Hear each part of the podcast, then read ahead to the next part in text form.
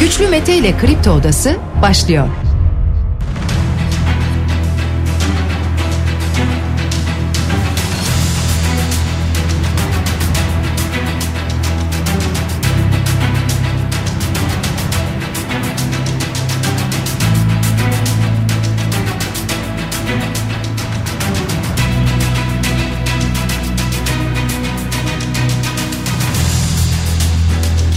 ...20 Şubat pazartesi sabahından tüm Türkiye'ye yurt dışında bizi dinleyen dinleyicilerimize günaydın. Kripto odasındayız. Bugün de saat 10'a dek sizlerle birlikte olacağız. Gündemdeki başlıkları değerlendireceğiz. Sizler de görüşlerinizle fikirlerinizle programa katılabilirsiniz. Twitter üzerinden güçlü mete yazarak bana ulaşabilirsiniz. WhatsApp hattımızın numarası 0532 172 52 32. 41.020 can kaybı var sevgili dinleyiciler. Son gelen açıklama bu şekilde 41.020 can gitti. Toplamda 118 bina yıkık ya da ağır hasarlı. Bunların detaylarına biraz sonra yer vereceğiz. Sağlık Bakanı Fahrettin Koca şu an için bir salgın olmadığını ifade etti. Bir salgın hastalık yok dedi. Ancak musluk suyu içilebilir duyurusuna kadar da musluk suyunun kullanılmamasını istedi. Bir yandan müteahhitler bu binalarda sorumluluğu olanlar aranıyor ve yakalanıyor. Çoğu müteahhit olmak üzere 133 kişinin tutuklandığı bilgisi paylaşıldı. Bir yandan sosyal medya hesapları üzerinde provokasyon yaptığı iddia edilenler onlara ilişkin gelişmeler var.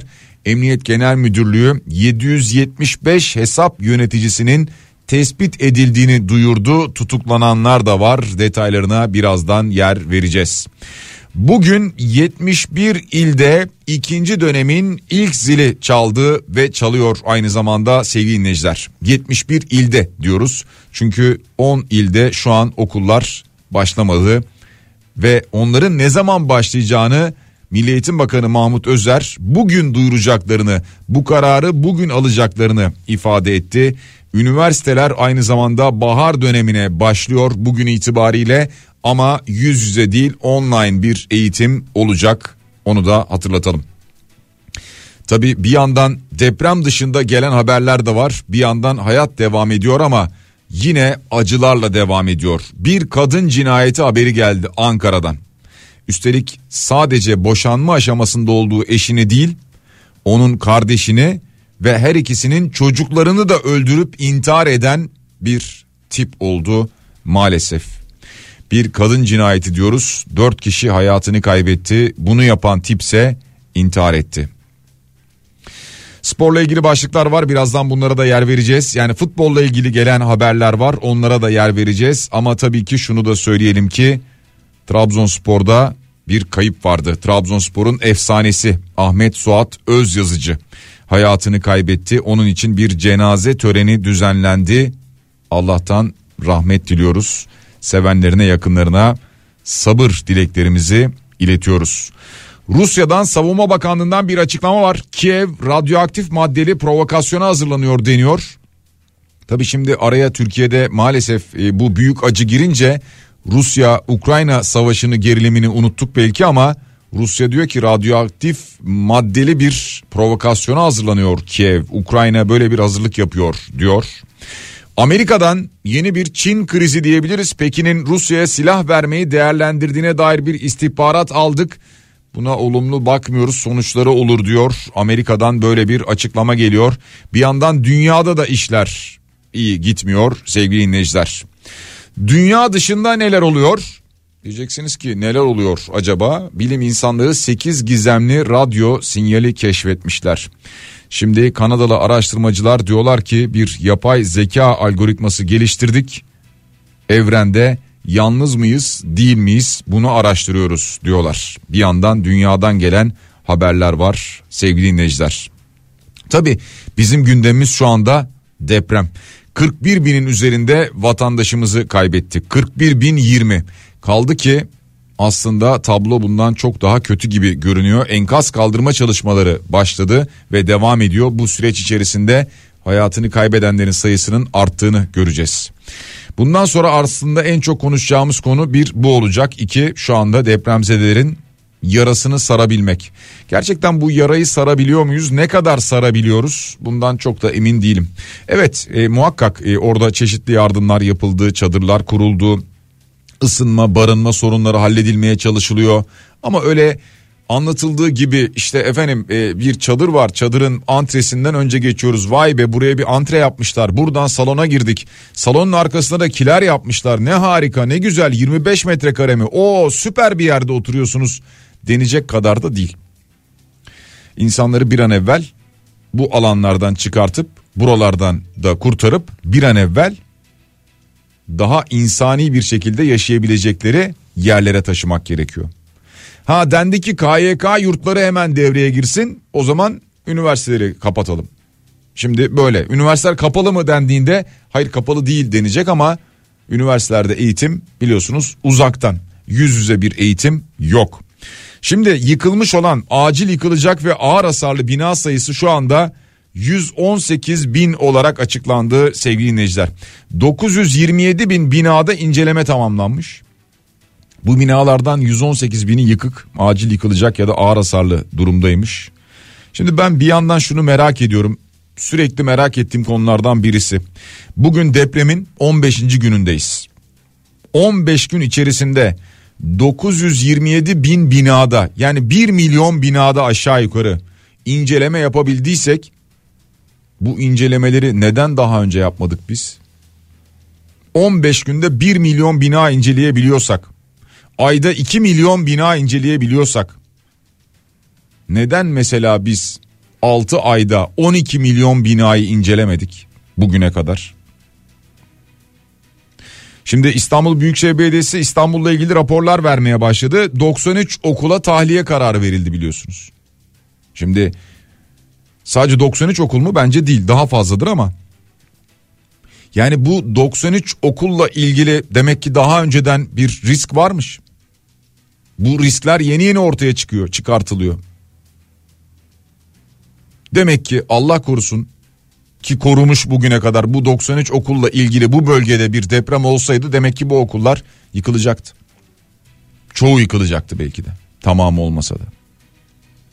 Şimdi başka şeyler de konuşuyor olacaktık. Ama daha ne konuşalım baksanıza 41 bini geçti can kaybı. Musluk suyu içilebilir duyurusuna kadar şebeke suyu temizlik için kullanılmamalı diyor Sağlık Bakanı Fahrettin Koca ki sadece Sağlık Bakanı değil bölgeye giden hekimler de hep bunu söylüyorlardı. Diyor ki diş fırçalama için bile kullanmayın. Diş fırçalama için ambalajlı suları tercih edin. Şebeke suyu temizlik için kullanılmamalıdır diyor veya çevre temizliği için sadece kullanılmalı. Yani hijyenik olarak değil ama yani çevre derken işte ne bileyim ne kadar bir temizlik olabilir çadırda falan bilmiyorum ama e, buna dair kullanın bunun dışında kesinlikle ağzınızla temas etmesin dişinizi bile bu suyla fırçalamayın. İşte çay vesaire falan bunlarla kesinlikle yapılmasın deniyor böyle uyarılar var. Herhangi bir bulaşıcı hastalık şu an için salgın olarak tespit edilmiş değil diyor bakan. Ee, birkaç örnekten bahsetti ama Tüm bunlarla beraber bir su çiçeği vakasının olduğunu söyledi. İzolasyona alındığını söyledi. Temaslı takibi yapılıyor dedi. Bundan bahsetti. Ee, bir rotavirüs enfeksiyonu var dedi Gaziantep ve Osman, Osmaniye'de. Adıyaman'da da benzer şekilde rotavirüs ve adenovirüs enfeksiyonu nedeniyle hastanede yatarak tedavi edilen az sayıda hastamız var dedi. Ama akut bağırsak enfeksiyonları açısından bir salgın durumu yoktur dedi. Yine benzer şekilde grip benzeri hastalıklar artıyor ama salgın oluşturacak bir durum değildir diyor. Bildirilen sarılıklar yeni doğan sarılığı olup bulaşıcı sarılık saptanmamıştır diyor. Şimdi e, umarız artmaz tabi e, daha fazla bir salgın hastalık boyutuna gelmez ama en büyük endişe bu salgın hastalık boyutuna gelebilir endişesi var hekimlerden ağırlıklı olarak. E, bölgeden zaman zaman duyduğumuz gelen ishal haberleri var yani bağırsak enfeksiyonları açısından bakıldığında önemli sorunlar yaşandığı söyleniyor ama bakan diyor ki salgın denilebilecek boyutta değil şu anda. Bölgede yaşamak gerçekten zor. O bölgede bulunan arkadaşlarımızla, muhabir dostlarımızla e, hafta sonunda dahil olmak üzere görüşüyoruz. Onlardan bilgiler alıyoruz. Diyorlar ki sizin televizyonda gördüğünüzden kat be kat fazlası var burada. E, buradaki yaşam sizin televizyonda gördüğünüzden hissettiğinizden 100 kat fazla. Ağır, çok zor Ya siz bir şeyler hissediyorsunuz uzaktan evet çok üzülüyorsunuz kahroluyorsunuz farkındayız. Ama burada o hissettiğinizin 100 kat fazlası acı var diyorlar. Burada o gördüğünüz yıkık binaların 100 kat fazlasının arasındayız biz diyorlar. İnsanlar enkaz başında şu anda kaldırılacak olan cenazelerini bekliyorlar. Ulaşabilmek istiyorlar. Enkaz kaldırsın da enkaz kaldırılsın da biz ulaşabilelim istiyorlar. Doğal olarak. Böyle değil mi? E, demin bir televizyon röportajı izledim mesela. Bir vatandaş diyor ki bütün komşularımı yakınlarımı toprağa ben verdim diyor. Aldık çıkardık diyor. Hepsi yıllardır tanıdığım insanlar diyor. Dua ettim diyor yağmur çok yağmasın diye de diyor insanları çıkartıp rahat toprağa verelim toprağa rahat kazalım e, rahat bir şekilde defnedelim diye dua ettim diyor. Gaziantep'te müstakil bir evde oturuyorum diyor dinleyicimiz. Kontrol için iki kişi geldi kocaman mahalleye dışarıdan baktılar yazdılar çizdiler ve gittiler. Bu şekilde bakılıyorsa her yere 900 bin çok az diyor. Yani daha bile fazla olabilir demek istiyor. Valla 927 bin bina işte incelenmiş. iki haftada. Gerçekten birebir incelendiyse birebir tespitler doğru yapıldıysa müthiş bir hız diyorum ben. Müthiş bir hız. Ya bilmiyorum dünyada eşi benzeri var mıdır örneği yoksa biz mi rekor kırdık onu bilmiyorum ama gerçekten bu böyle yapılabildiyse bugüne kadar neden yapılmadı diye hep soruyorum. Sizce 1 milyon binanın bu 15 günlük süreçte üçte birini incelemişler midir diyor dinleyicimiz. İşte bilmiyorum bu bakanlıktan gelen açıklama. Güçlü Bey Cuma günü saat 13'te öğretmenlere acil boşaltın haberi geliyor. Pazartesi okullar açılacak. Neden son ana bırakılıyor? Devlet kendi okullarını boşaltıp olası depremde biz önlem aldık mı diyecek. Evler iş yerleri ne olacak diyor dinleyicimiz. Yani bu dinleyicimizin bahsettiği konu İstanbul'da 93 okulla ilgili e, boşaltın uyarısı. Şimdi bu ne zaman tespit edilirse edilsin boşaltın uyarısı bence çok normal. E, çok daha önceden de olabilirdi belki eğer böyle bir tespit varsa bilmiyorum. Ama yeni bir tespitse bu ki şu anda e, yeni tespitler yapılıyor. Biliyorsunuz İstanbul Büyükşehir Belediyesi bundan sürekli bahsediyor. Yeni tespitler yapıyoruz. Çok fazla çağrı var. Hepsine aynı anda hızlı bir şekilde dönemiyoruz ama hepsine geri döneceğiz bu çağrılara. Binalarınızı kontrol edeceğiz diyor İstanbul Büyükşehir Belediyesi. Ama netice itibariyle bakın binalar kontrol edildi. Yani mesela İstanbul'da yapının mesela yüzde doksanının yüzde doksan beşinin sağlam olduğunu mu düşünüyoruz? Hayır. En büyük problem şurada başlıyor. Binanız kontrol edildi. Diyelim ki ev sahibisiniz. Diyelim ki kiracısınız ve dediler ki bu bina hasarlı ya daha doğrusu riskli çıkın. Şimdi problem burada başlıyor. Çıkayım nereye çıkayım? Kiracıysan bunu düşünmeye başlıyorsun. Çevredeki evlerin fiyatları arttı. Kira fiyatları arttı. Uzağa gitmek istemiyorsun. Uzağa bile gitsen İstanbul'da kira fiyatları arttı. Ev sahibisin. E benim evim var ben buradan kira alıyordum. E, evim değersizleşti. Şimdi e, kira da alamayacağım ne yapacağım ben diye düşünüyorsun. Bir de hayatın gerçekleri var. E, tüm bunlarla beraber işte bu noktada devletin devreye girmesi gerekiyor. Diyecek ki sana ben şuradaki binayı buraya yakın olan bu bölgedeki e, şu binadan şu daireleri veriyorum. İşte kirayı da sabitliyorum şu fiyata. Böylece genel olarak kira fiyatları da hiç değilse kontrol altına alınmış olabilir. Bir fiyat sabitlemesi olursa veya benzer bir şey olursa. Ya burada vatandaş kendi başına bu işi çözemez onu anlatmaya çalışıyorum. Her ne kadar karşımızda bir gerçeklik duruyor olsa da. Uyuz peki diyor kutu kutu uyuz kremi gidiyor o tarafa demiş bir dinleyicimiz. E, uyuza dair bir açıklama görmedim ben ama e, uyuza dair de bir salgın olduğunu söylemediler. Fakat bir risk olabileceğini söylediler uyuzla ilgili. O nedenle gidiyor olabilir. Bir dinleyicimiz diyor ki hasar tespiti ve binanın depreme dayanıklılığının tespit edilmesi farklı incelemelerdir. Depreme dayanıklılığının tespit edilebilmesi daha uzun süreli inceleme, malzeme deneyleri, bina performans analizi de içeren bir incelemedir diyor. Evet bu konuyu bildiğini düşündüğümüz bir dinleyicimiz göndermiş bunu. Evet ama diğer durumda yani bir hasar tespiti durumunda bu 927 bin bina 15 günde incelenmiş olabilir mi? Ya yani onu anlamaya çalışıyorum ben. Ayrıca evet daha uzun sürebilir dediğiniz doğru. Yani binanın depreme dayanıklılığının tespit edilmesi daha uzun sürebilir doğru. E buna ilişkin bugüne kadar ne kadar çalışma yapıldı ki? Kaç sene geçti? Değil mi? 99 depreminden baz alacak olursak 23-24 sene geçti. Bunların tespiti bugüne kadar yapılamaz mıydı? Devam ediyoruz. Ya bir yandan sizlerden gelen mesajlarla devam ediyoruz. Bir yandan e, haber aktarmaya çalışıyorum size. E, şimdi bu 10 ille ilgili aslında 11 ildi biliyorsunuz. Elazığ da dahil edilmişti ama e, 10 ille ilgili eğitim kararını bugün açıklayacaklarını söyledi. Milli Eğitim Bakanı Mahmut Özer böyle bir açıklama yaptı sevgili dinleyiciler. Şimdi 71 il tamam. O 10 ilde ne olacak? O 10 ilden nakiller gerçekleşebilecek. Mesela nakil imkanından bugüne kadar 48 bin öğrenci yararlanmış. Yani 48 bin öğrenci başka okullara naklini aldırmış. Ve dolayısıyla aileler de başka yerlere gitmişler herhalde. Ee, 71 il eğitime başladı. Ee, ve bundan sonra bu 10 ildeki öğrencilerle ilgili bir devamlılık mecburiyeti olmayacaktı. Açıklama bu şekildeydi. Bugün muhtemelen daha detaylı bir açıklama gelecektir diye tahmin ediyorum. Sadece 71 il değil sadece 10 il değil tamamıyla ilgili. Eğitim süresi uzatılacak mı uzatılmayacak mı? Yani öyle ya bir iki hafta böyle ötelenince acaba bitişi uzatılacak mı? Bu dönemin. Aynı zamanda bu sınavların tarihleri ne olacak? Bir de o var havada kalan. Ya sınav tarihi ne olacak? Seçim tarihi ne olacak? Değil mi? Birçok şey var aklımızda şu anda. Mesela 14 Mayıs seçim dendi ama bir resmi karar alınmadı biliyorsunuz. Yani bu noktada Cumhurbaşkanlığı kararı gerekiyor. Cumhurbaşkanı kararı ya da meclis kararı gerekiyor. İki taraftan da bir karar açıklaması gelmedi. Şu an için muhtemelen gelmeyecek herhalde. Yani 14 Mayıs resmileşmemişti çünkü. Sadece işte Cumhurbaşkanı Erdoğan'ın ortaya attığı bir tarihti. Ee, Devlet Bahçeli'nin hemen kabul ettiği e, ve diğer muhalefet partilerinde hayır demediği bir tarih olmuştu. Sadece adaylık konusunda çeşitli tartışmalar vardı. Erdoğan bir daha olabilir olamaz tartışmaları devam ediyordu ki o sırada e, deprem oldu maalesef.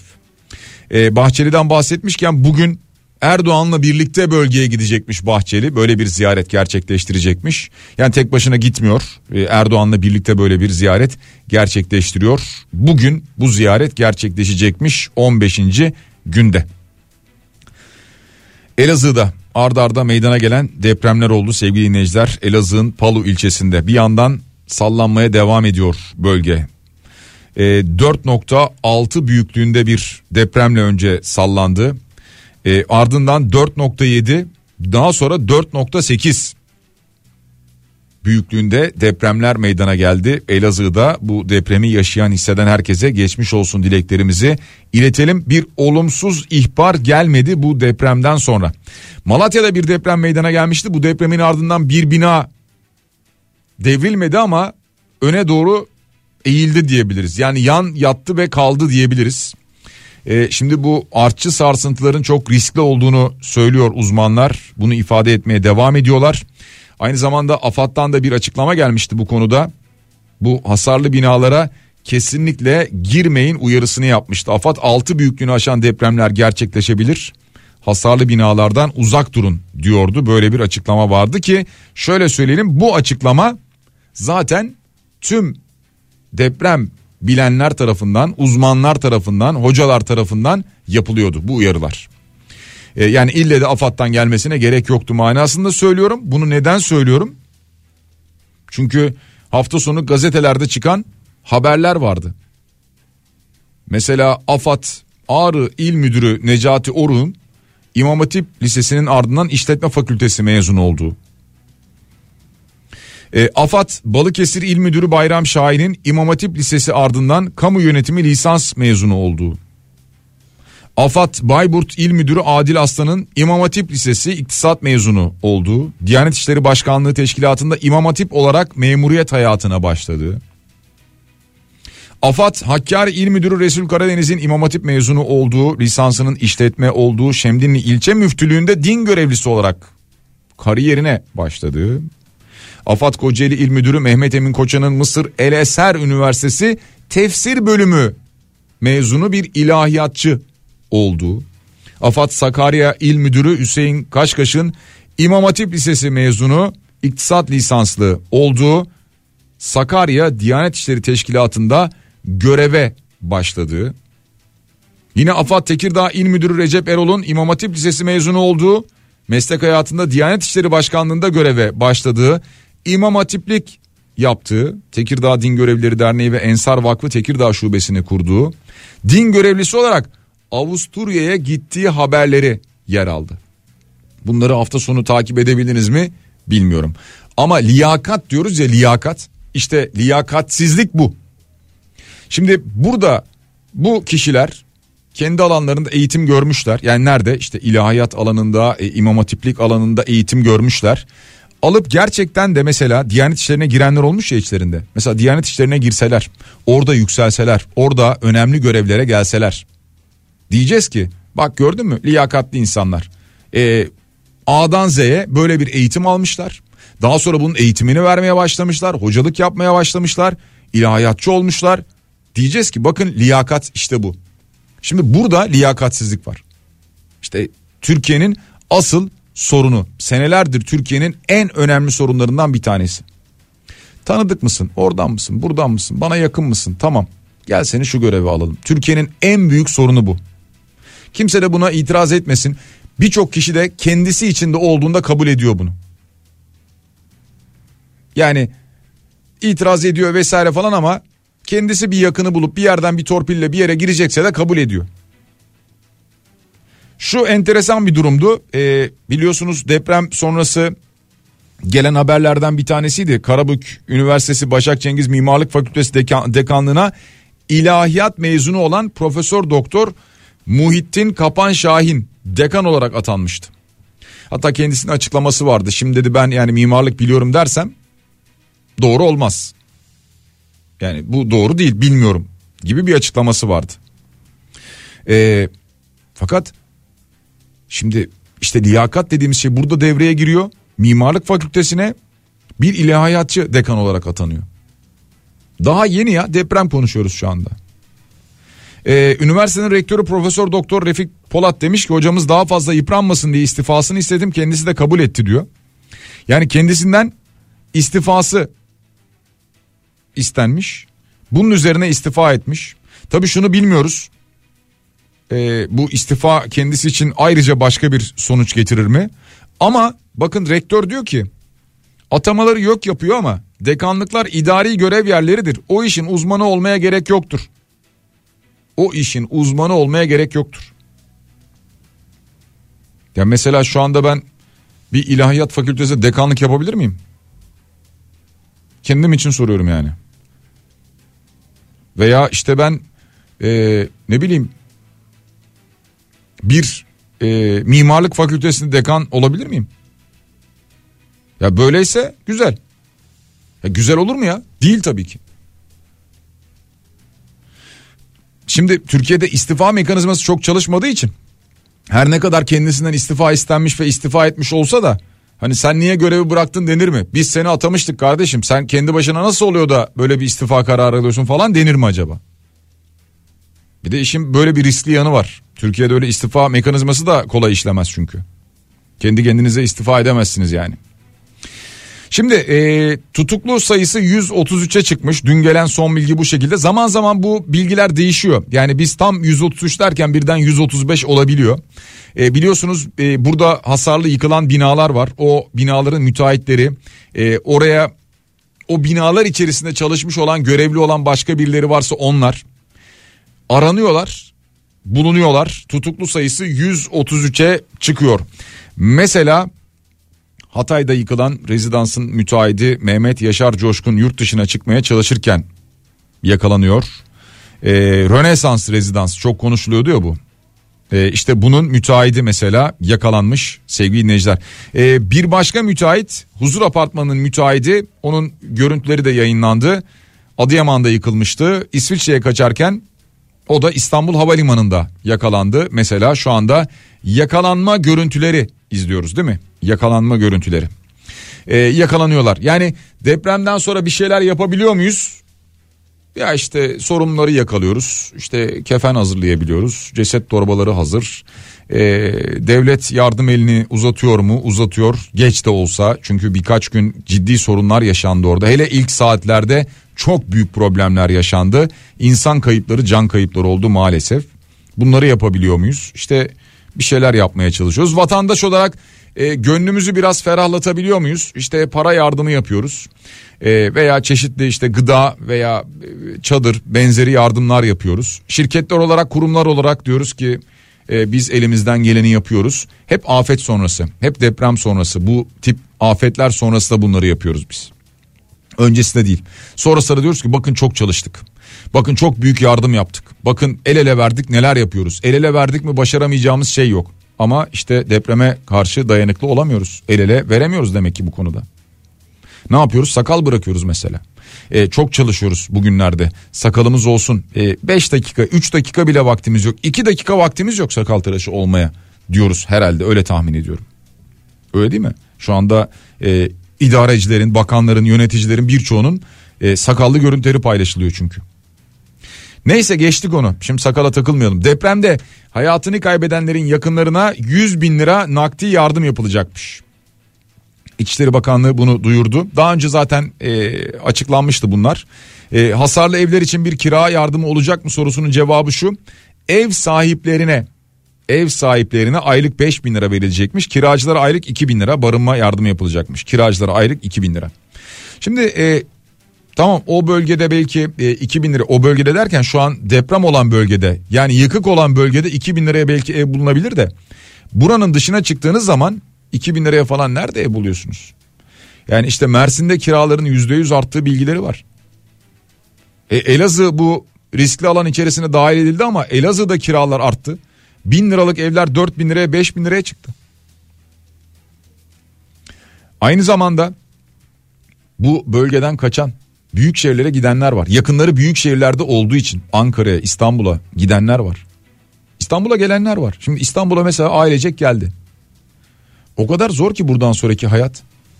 Bir yakınım söylüyor. Diyor ki bir arkadaşımızın oteli vardı. Senelerdir o otelden geçimini sağlıyordu. Hayatı düzgündü, rahattı. Fakat otel çöktü. Şu an oteli de yok. Ve şu an İstanbul'a geliyor. Ama ne yapacak? Ya bu, bu saatten sonra ne yapacak? Yani yaşı da ileri. Bu saatten sonra ne yapacak? Geçimini nasıl sağlayacak mesela?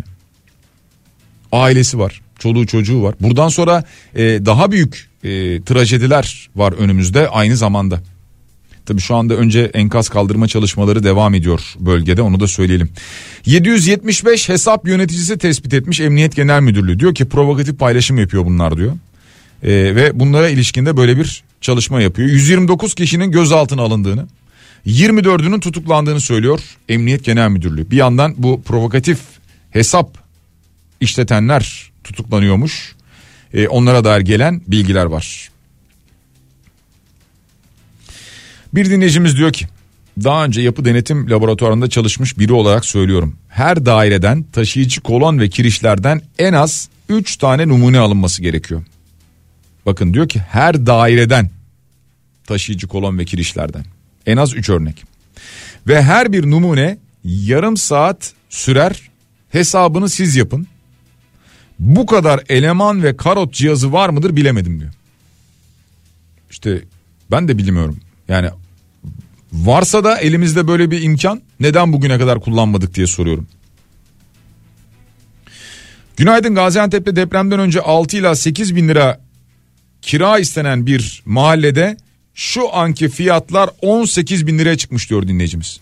Şimdi eğer bir de yıkılmadıysa yani sağlam olduğu bahsedilen mahalleler var çünkü sokaklar var çünkü.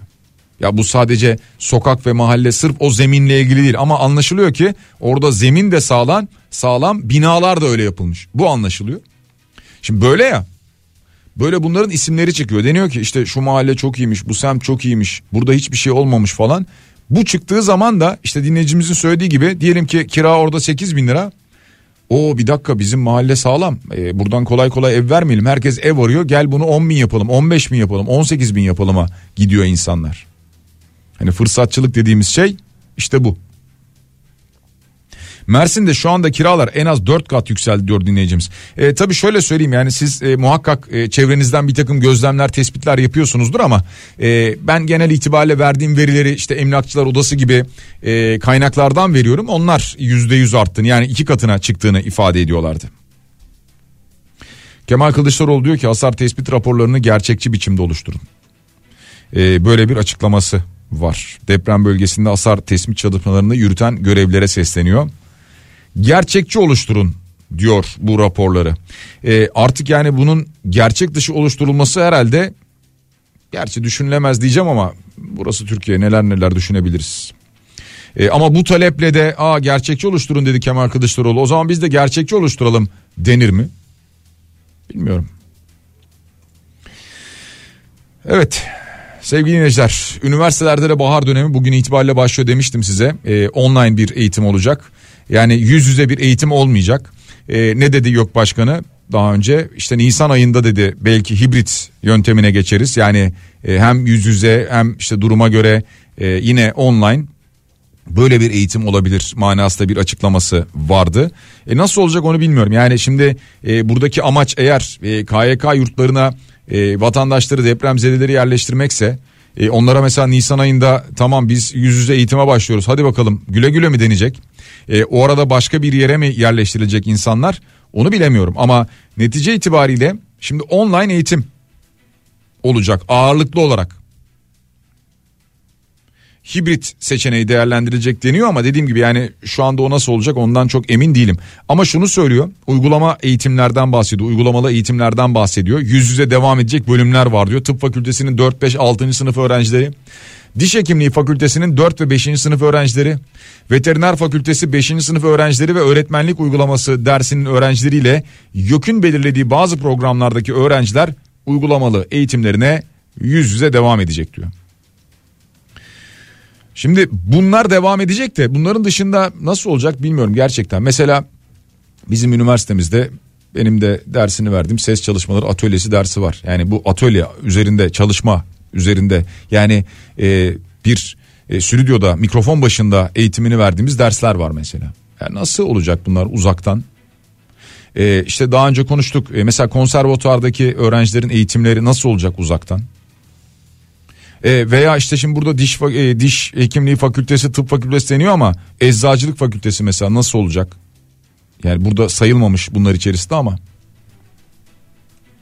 Hemen eğitime elimizi attık değil mi?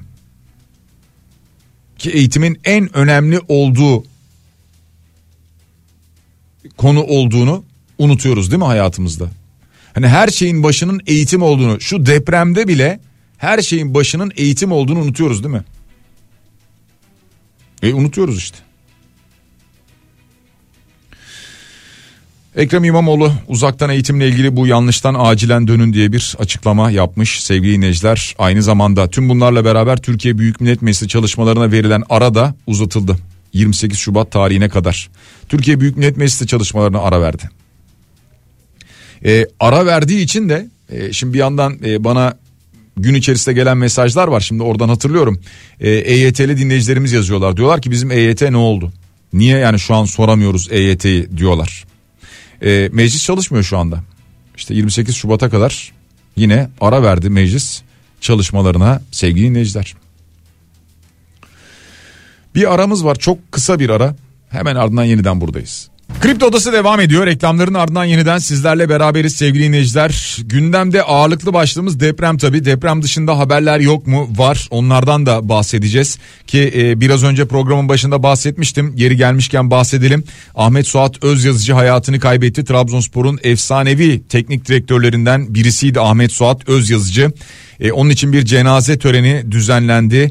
Allah'tan rahmet diliyoruz. Yakınlarına, sevenlerine, Trabzonspor camiasına, Trabzonlara sabır ve başsağlığı dileklerimizi iletiyoruz. Bu arada e, Türkiye yasa boğan depremler sonrası Süper Lig'den çekilme kararı alan takımlardan Hatay Spor ve Gaziantep'te ayrılıklar da peş peşe geldi. Oyuncular e, buradan ayrılıyorlar bu takımlardan ayrılıyorlar çünkü ligden çekilme kararı aldı bu takımlar. Onlar da oyunlarına devam edebilmek istiyorlar yani mesleklerine devam edebilmek istiyorlar. Bu nedenle birçok transfer gerçekleşiyor. Yerli yabancı birçok transfer gerçekleşiyor. Yabancıların da yerli statüsünde oynatılabileceği açıklamasından sonra burada bir hız kazandı transfer dönemi. E, programın başında söylemiştim e, Ankara'da bir e, kadın cinayetinden bahsetmiştik mesela dört kişi katledildi.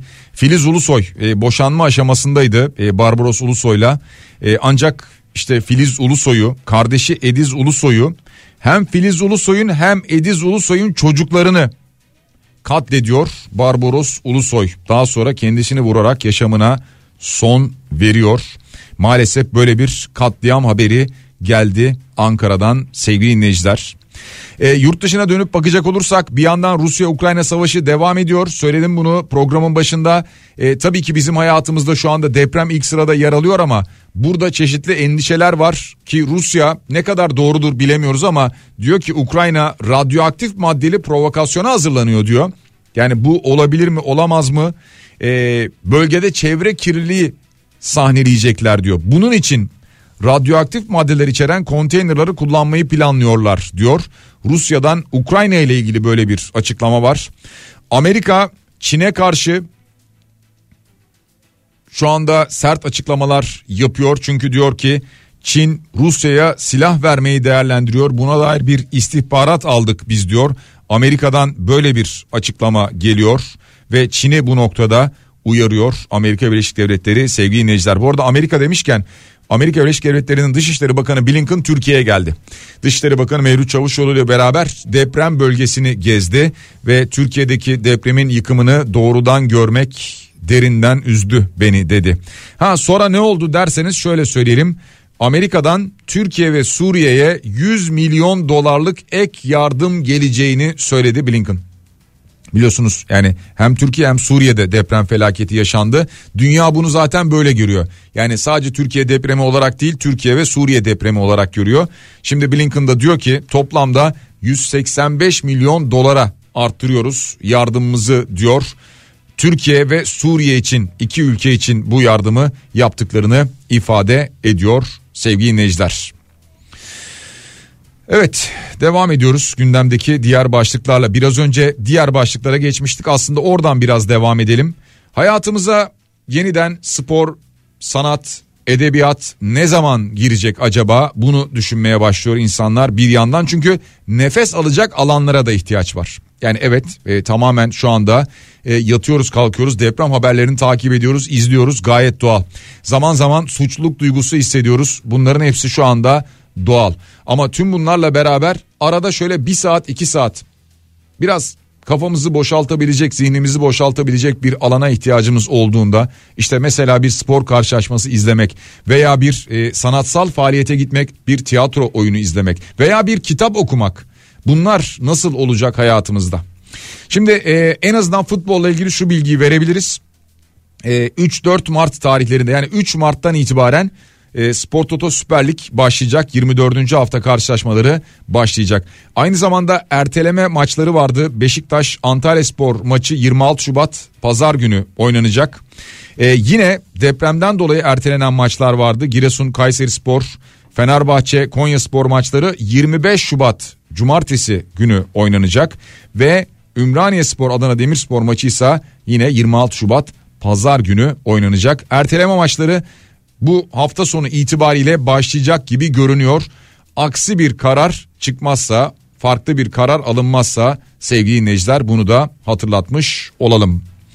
Ve tekrar dönelim biz deprem gündemine.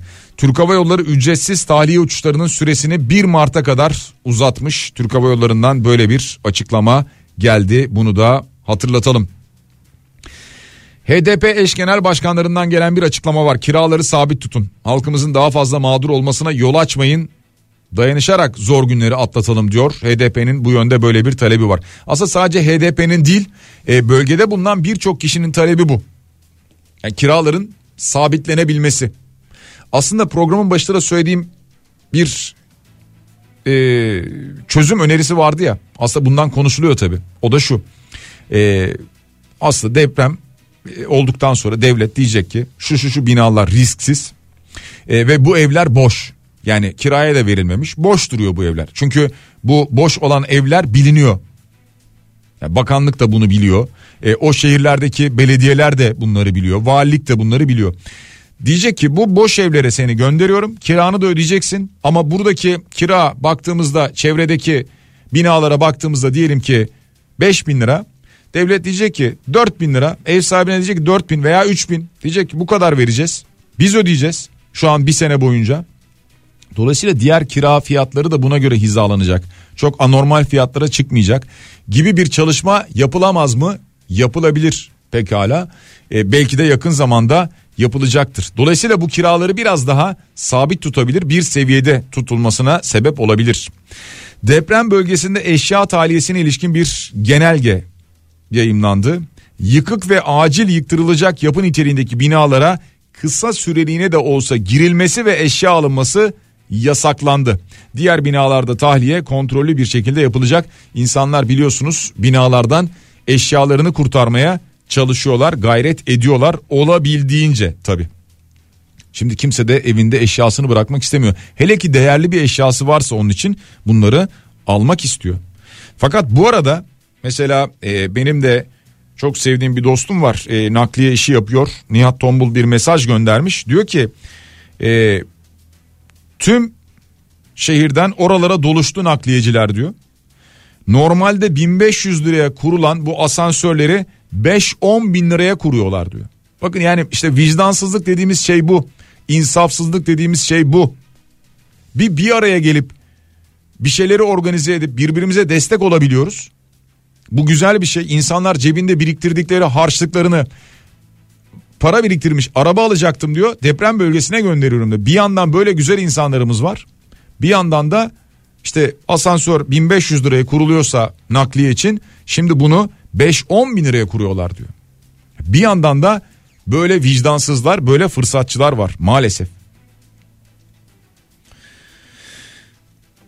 99 öncesinde yapılan evlerin kentsel dönüşümünde yükseklik engeli var. Diyelim ki bina sağlam çıkmadı. Yenilenmesi için yapacak bir şeyimiz yok diyor dinleyicimiz.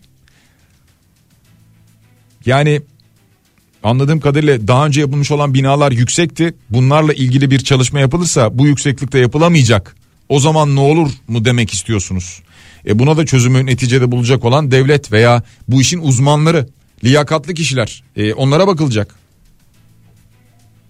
E, devam edelim. Şimdi enkazdan çıkan eşyalar oluyor. Değerli eşyalar oluyor hem de. E, bunlar polis ekiplerince kayıt altına alınıyor ve bir depoda muhafaza ediliyor. E, çeşitli sandıklar var, kasalar var. E, ki kasalar var yani evlerden çıkan kasalar var, kilitli kasalar var. E, bu kasalar e, polisin kontrolü altında tutuluyor sevgili dinleyiciler. E, ne paralar çıkıyor yani yastık altından. E, eurolar, dolarlar, altınlar bunların görüntüleri vardı o yüzden söylüyorum. E, çelik kasalar var e, tabii ki tahmin edersiniz e, çeşitli bilgisayarlar, dizüstü bilgisayarlar, bu bilgisayar çantaları, e, çantalarda paralar, kimlik kartları, e, tüm bunlarla beraber bazı evlerden çıkan işte silahlar, e, bunlarla beraber teleskop vesaire gibi birçok şey var. Bu görüntülerde bunların hepsini gördük. E, tabii bulunabilenler, enkaz içerisinde bulunabilenler bu şekilde muhafaza ediliyor. Bir ara bu şey artmış e, dedektörle işte e, altın arama vesaire falan filan yapılıyor ya o dedektörlerin satışı bir anda artınca o e, alışveriş siteleri online alışveriş siteleri bunların satışını kapatmış durdurmuş. Çünkü bu bölgeye gidip böyle bir şekilde hırsızlık yapmaya çalışanlar olacak diye düşünülmüş. O nedenle durdurulmuş. Ya iyi de yapılmış bence. Şimdi sevgili dinleyiciler e, şu günlerde konuşulan bir başka konu var ki o da normalleşme konusu. Yani normalleşilir mi normalleşilmez mi? Normalleşme nedir nasıl olmalıdır konusu. Ee, Çelik'ten müzisyen Çelik'ten buna ilişkin bir açıklama geldi ki e, o açıklamaya baktığımızda şunu görüyoruz. Diyor ki yaz soru işareti var. Sadece şarkıcılar, müzisyenler biraz tek ayak üzerinde dursun onların suçu büyük. Reklamların 15 Temmuz'da bile durduğunu görmedim. Ülkede hayat durabilir reklam durmaz diyor ve diziler filmler başlamış. Reality şovlardan haberim yok. Sanmam ki başlamamış olsun maçlar yakındır. Zaten deprem olduğundan beri bütün uzman profesörler ekranda 99'da doktora yapmıştık. Bu sefer ihtisas yaptık. Tüm toplum konuyu öğrendi her şey kesin düzelecek. 1999'da ne kadar ders aldıysak şimdi daha iyisini aldık. Yani dağılabiliriz. Yaz sadece şarkıcılar, müzisyenler biraz tek ayak üzerinde dursun. Onların suçu büyük diyor. Ee, genelde bu tip zamanlarda işte yaz bitti bu arada. Yaz ilan edilmişti bir hafta. Yaz dönemi bitti biliyorsunuz Türkiye'de. Ee, ama bu tip zamanlarda yani yaz ilanı gibi veya sadece yaz ilanı olmasın resmi olarak yaz ilan edilmesin. Bu tip zamanlarda hemen önce biliyorsunuz konsere, müziğe, sanat etkinliklerine, işte e, tiyatroya, e, devlet opera balesine vesaire falan. Bunlara hemen bir yasaklama geliyor anında. Siz durun bakalım. Yani geri kalan her şey hayatına devam etsin siz durun. Şimdi bakın e, bu sektörde de insanlar e, para kazanıyorlar. E, şu anda kazanamıyorlar. E, şöyle düşünün diyeceksiniz ki ya işte bir ay iki ay kazanamasınlar. İşte olmaz bir ay iki ay kazanamasınlar. O insanlar nasıl geçinecekler? Ekonomi nasıl dönecek? Şimdi o kazanamayınca o gidip bir yerde harcama yapamayacak. O harcama yapamayınca bu sefer onun harcama yaptığı işte bakkalı, kasabı, manavı vesairesi o para kazanamayacak. Ya bu böyle bir zincirleme reaksiyon şeklinde devam edecek. Evet doğru şu anda kimsenin eğlenesi yok zaten. Evet ama tüm bunlarla beraber mesela insanların tiyatroya gitmesinde e, veya dediğim gibi nefes alabilmek adına bir konsere gitmesinde 1-2 saat bir sakınca yok. İnsanlar gitmek isterse gider. İstemezse zaten gitmez. Birçok kişi diyor ki zaten ben işte şu an bir e, suçluluk duygusu yaşıyorum. Gece yatarken bile yatağa. E, gündüz evimde işte sıcak çayımı kahvemi içerken e, evde işte kalorifer yanarken falan ben suçluluk duygusu duyuyorum diyen birçok dostumuz var. Birçok dinleyicimiz var. Yani insanlar tercihlerini kendileri yapabilirler onu demek istiyorum. Devam ediyoruz sevgili dinleyiciler. Biliyorsunuz futbolcu Christian Atsu'nun da cansız bedenine ulaşıldı. Ee, onun da cenazesi e, ülkesi Gana'ya gönderildi. Ee, bir yandan işte birçok acı haber gelmeye devam ediyor. Yani 41 binin üzerinde vatandaşımız hayatını kaybettiği gibi aynı zamanda orada şu anda halen daha cansız bedenine ulaşılamayan insanlar var. Ve akrabaları bekliyorlar. Burada mı değil mi? Bir umut sağ çıkar mı çıkmaz mı? Artık mucizevi haberlerin e, bittiği bir noktadayız maalesef. Şu anda hiç deniyor ki ambulans sesi falan yok. Böyle bir telaş, böyle bir müjdeli haber beklentisi yok hiçbir yerden. Hani enkaz başından gelen müjdeli e, haber olur mu görüntüleri geliyordu ya zaman zaman. Şu anda öyle bir görüntü maalesef yok. Kahramanmaraş'ta enkaz kaldırma çalışmalarını izleyen bir kişi kepçe darbesiyle hayatını kaybetti. Evet yani kepçe operatörü e, önce kaçtı denildi ama sonra gözaltına alınmış gelen bilgiye göre e, araç trafiğine kapalı olmasına rağmen yaya trafiğine kapatılmamış bu bulvar ve orada kepçe çalışması varmış ki o kepçe bir vatandaşa çarpıyor o vatandaş hayatını kaybediyor. Allah'tan rahmet diliyoruz. Bu tip çalışmalar sırasında tabii çalışanların elbet dikkatli olması lazım ama çalışma alanında da insanların aynı zamanda bulunmaması lazım. Naci Görür uyarıyor. Diyor ki bu bölgelere beton dökmeyin. Eğer prekast betonarme kullanmıyorsanız bir süre o bölgede inşaatlarda beton dökmeyin. Zira çok sık küçüklü büyüklü artçı depremler oluyor. Bu depremler dökülen betonlarda küçük çatlak, kırık ve zafiyet oluşturur diyor. Şimdi de bu konuda uyarıyor uzmanlar sevgili dinleyiciler. Yani biz hemen buraya işte 20 bin bina 30 bin bina dikeriz işte şunu yaparız bunu yaparız 6 ayda bir senede falan şehri ayağa kaldırırız deniliyor ya. Uzmanlar diyor ki durun durun bir sakin e, şu enkaz bir kaldırılsın zemin etüt çalışmaları bir yapılsın e, acele etmeden bu binalar nasıl yapılacak? Bunlara bir bakılsın. Ve tabii ki bu işi bilen uzmanlar bunları planlasın. Bu şekilde yapılsın. Ve aynı zamanda bakın artçılar devam ediyor. Bu artçılar bir süre daha devam edecek. Hemen burada bina yapmaya başlamayın diye uyarıları var. Gaziantep Nurdağ ilçesinde Şırnak valisi Osman Bilgin görevlendirilmişti sevgili dinleyiciler. Diyor ki kusura bakmayın belki de geç geldik ama durum gördüğünüzden bildiğinizden çok daha vahim. Açıklanan rakamlardan 3, 4, 5 kat daha kötü diyor. Böyle bir açıklama yapıyor. Tabi ağırlıklı olarak Nurdağ ile ilgili böyle bir açıklama yapıyor ama Gaziantep'te en çok etkilenen yer zaten Nurdağ'ydı hatırlayacak olursanız. Bakın e, İHH'nın eski yöneticilerinden Gülden Sönmez deprem bölgesine gidiyor ve oradan sonra dönünce bir yazı yazıyor. Ee, tespitlerini yazıyor veya öyle söyleyelim.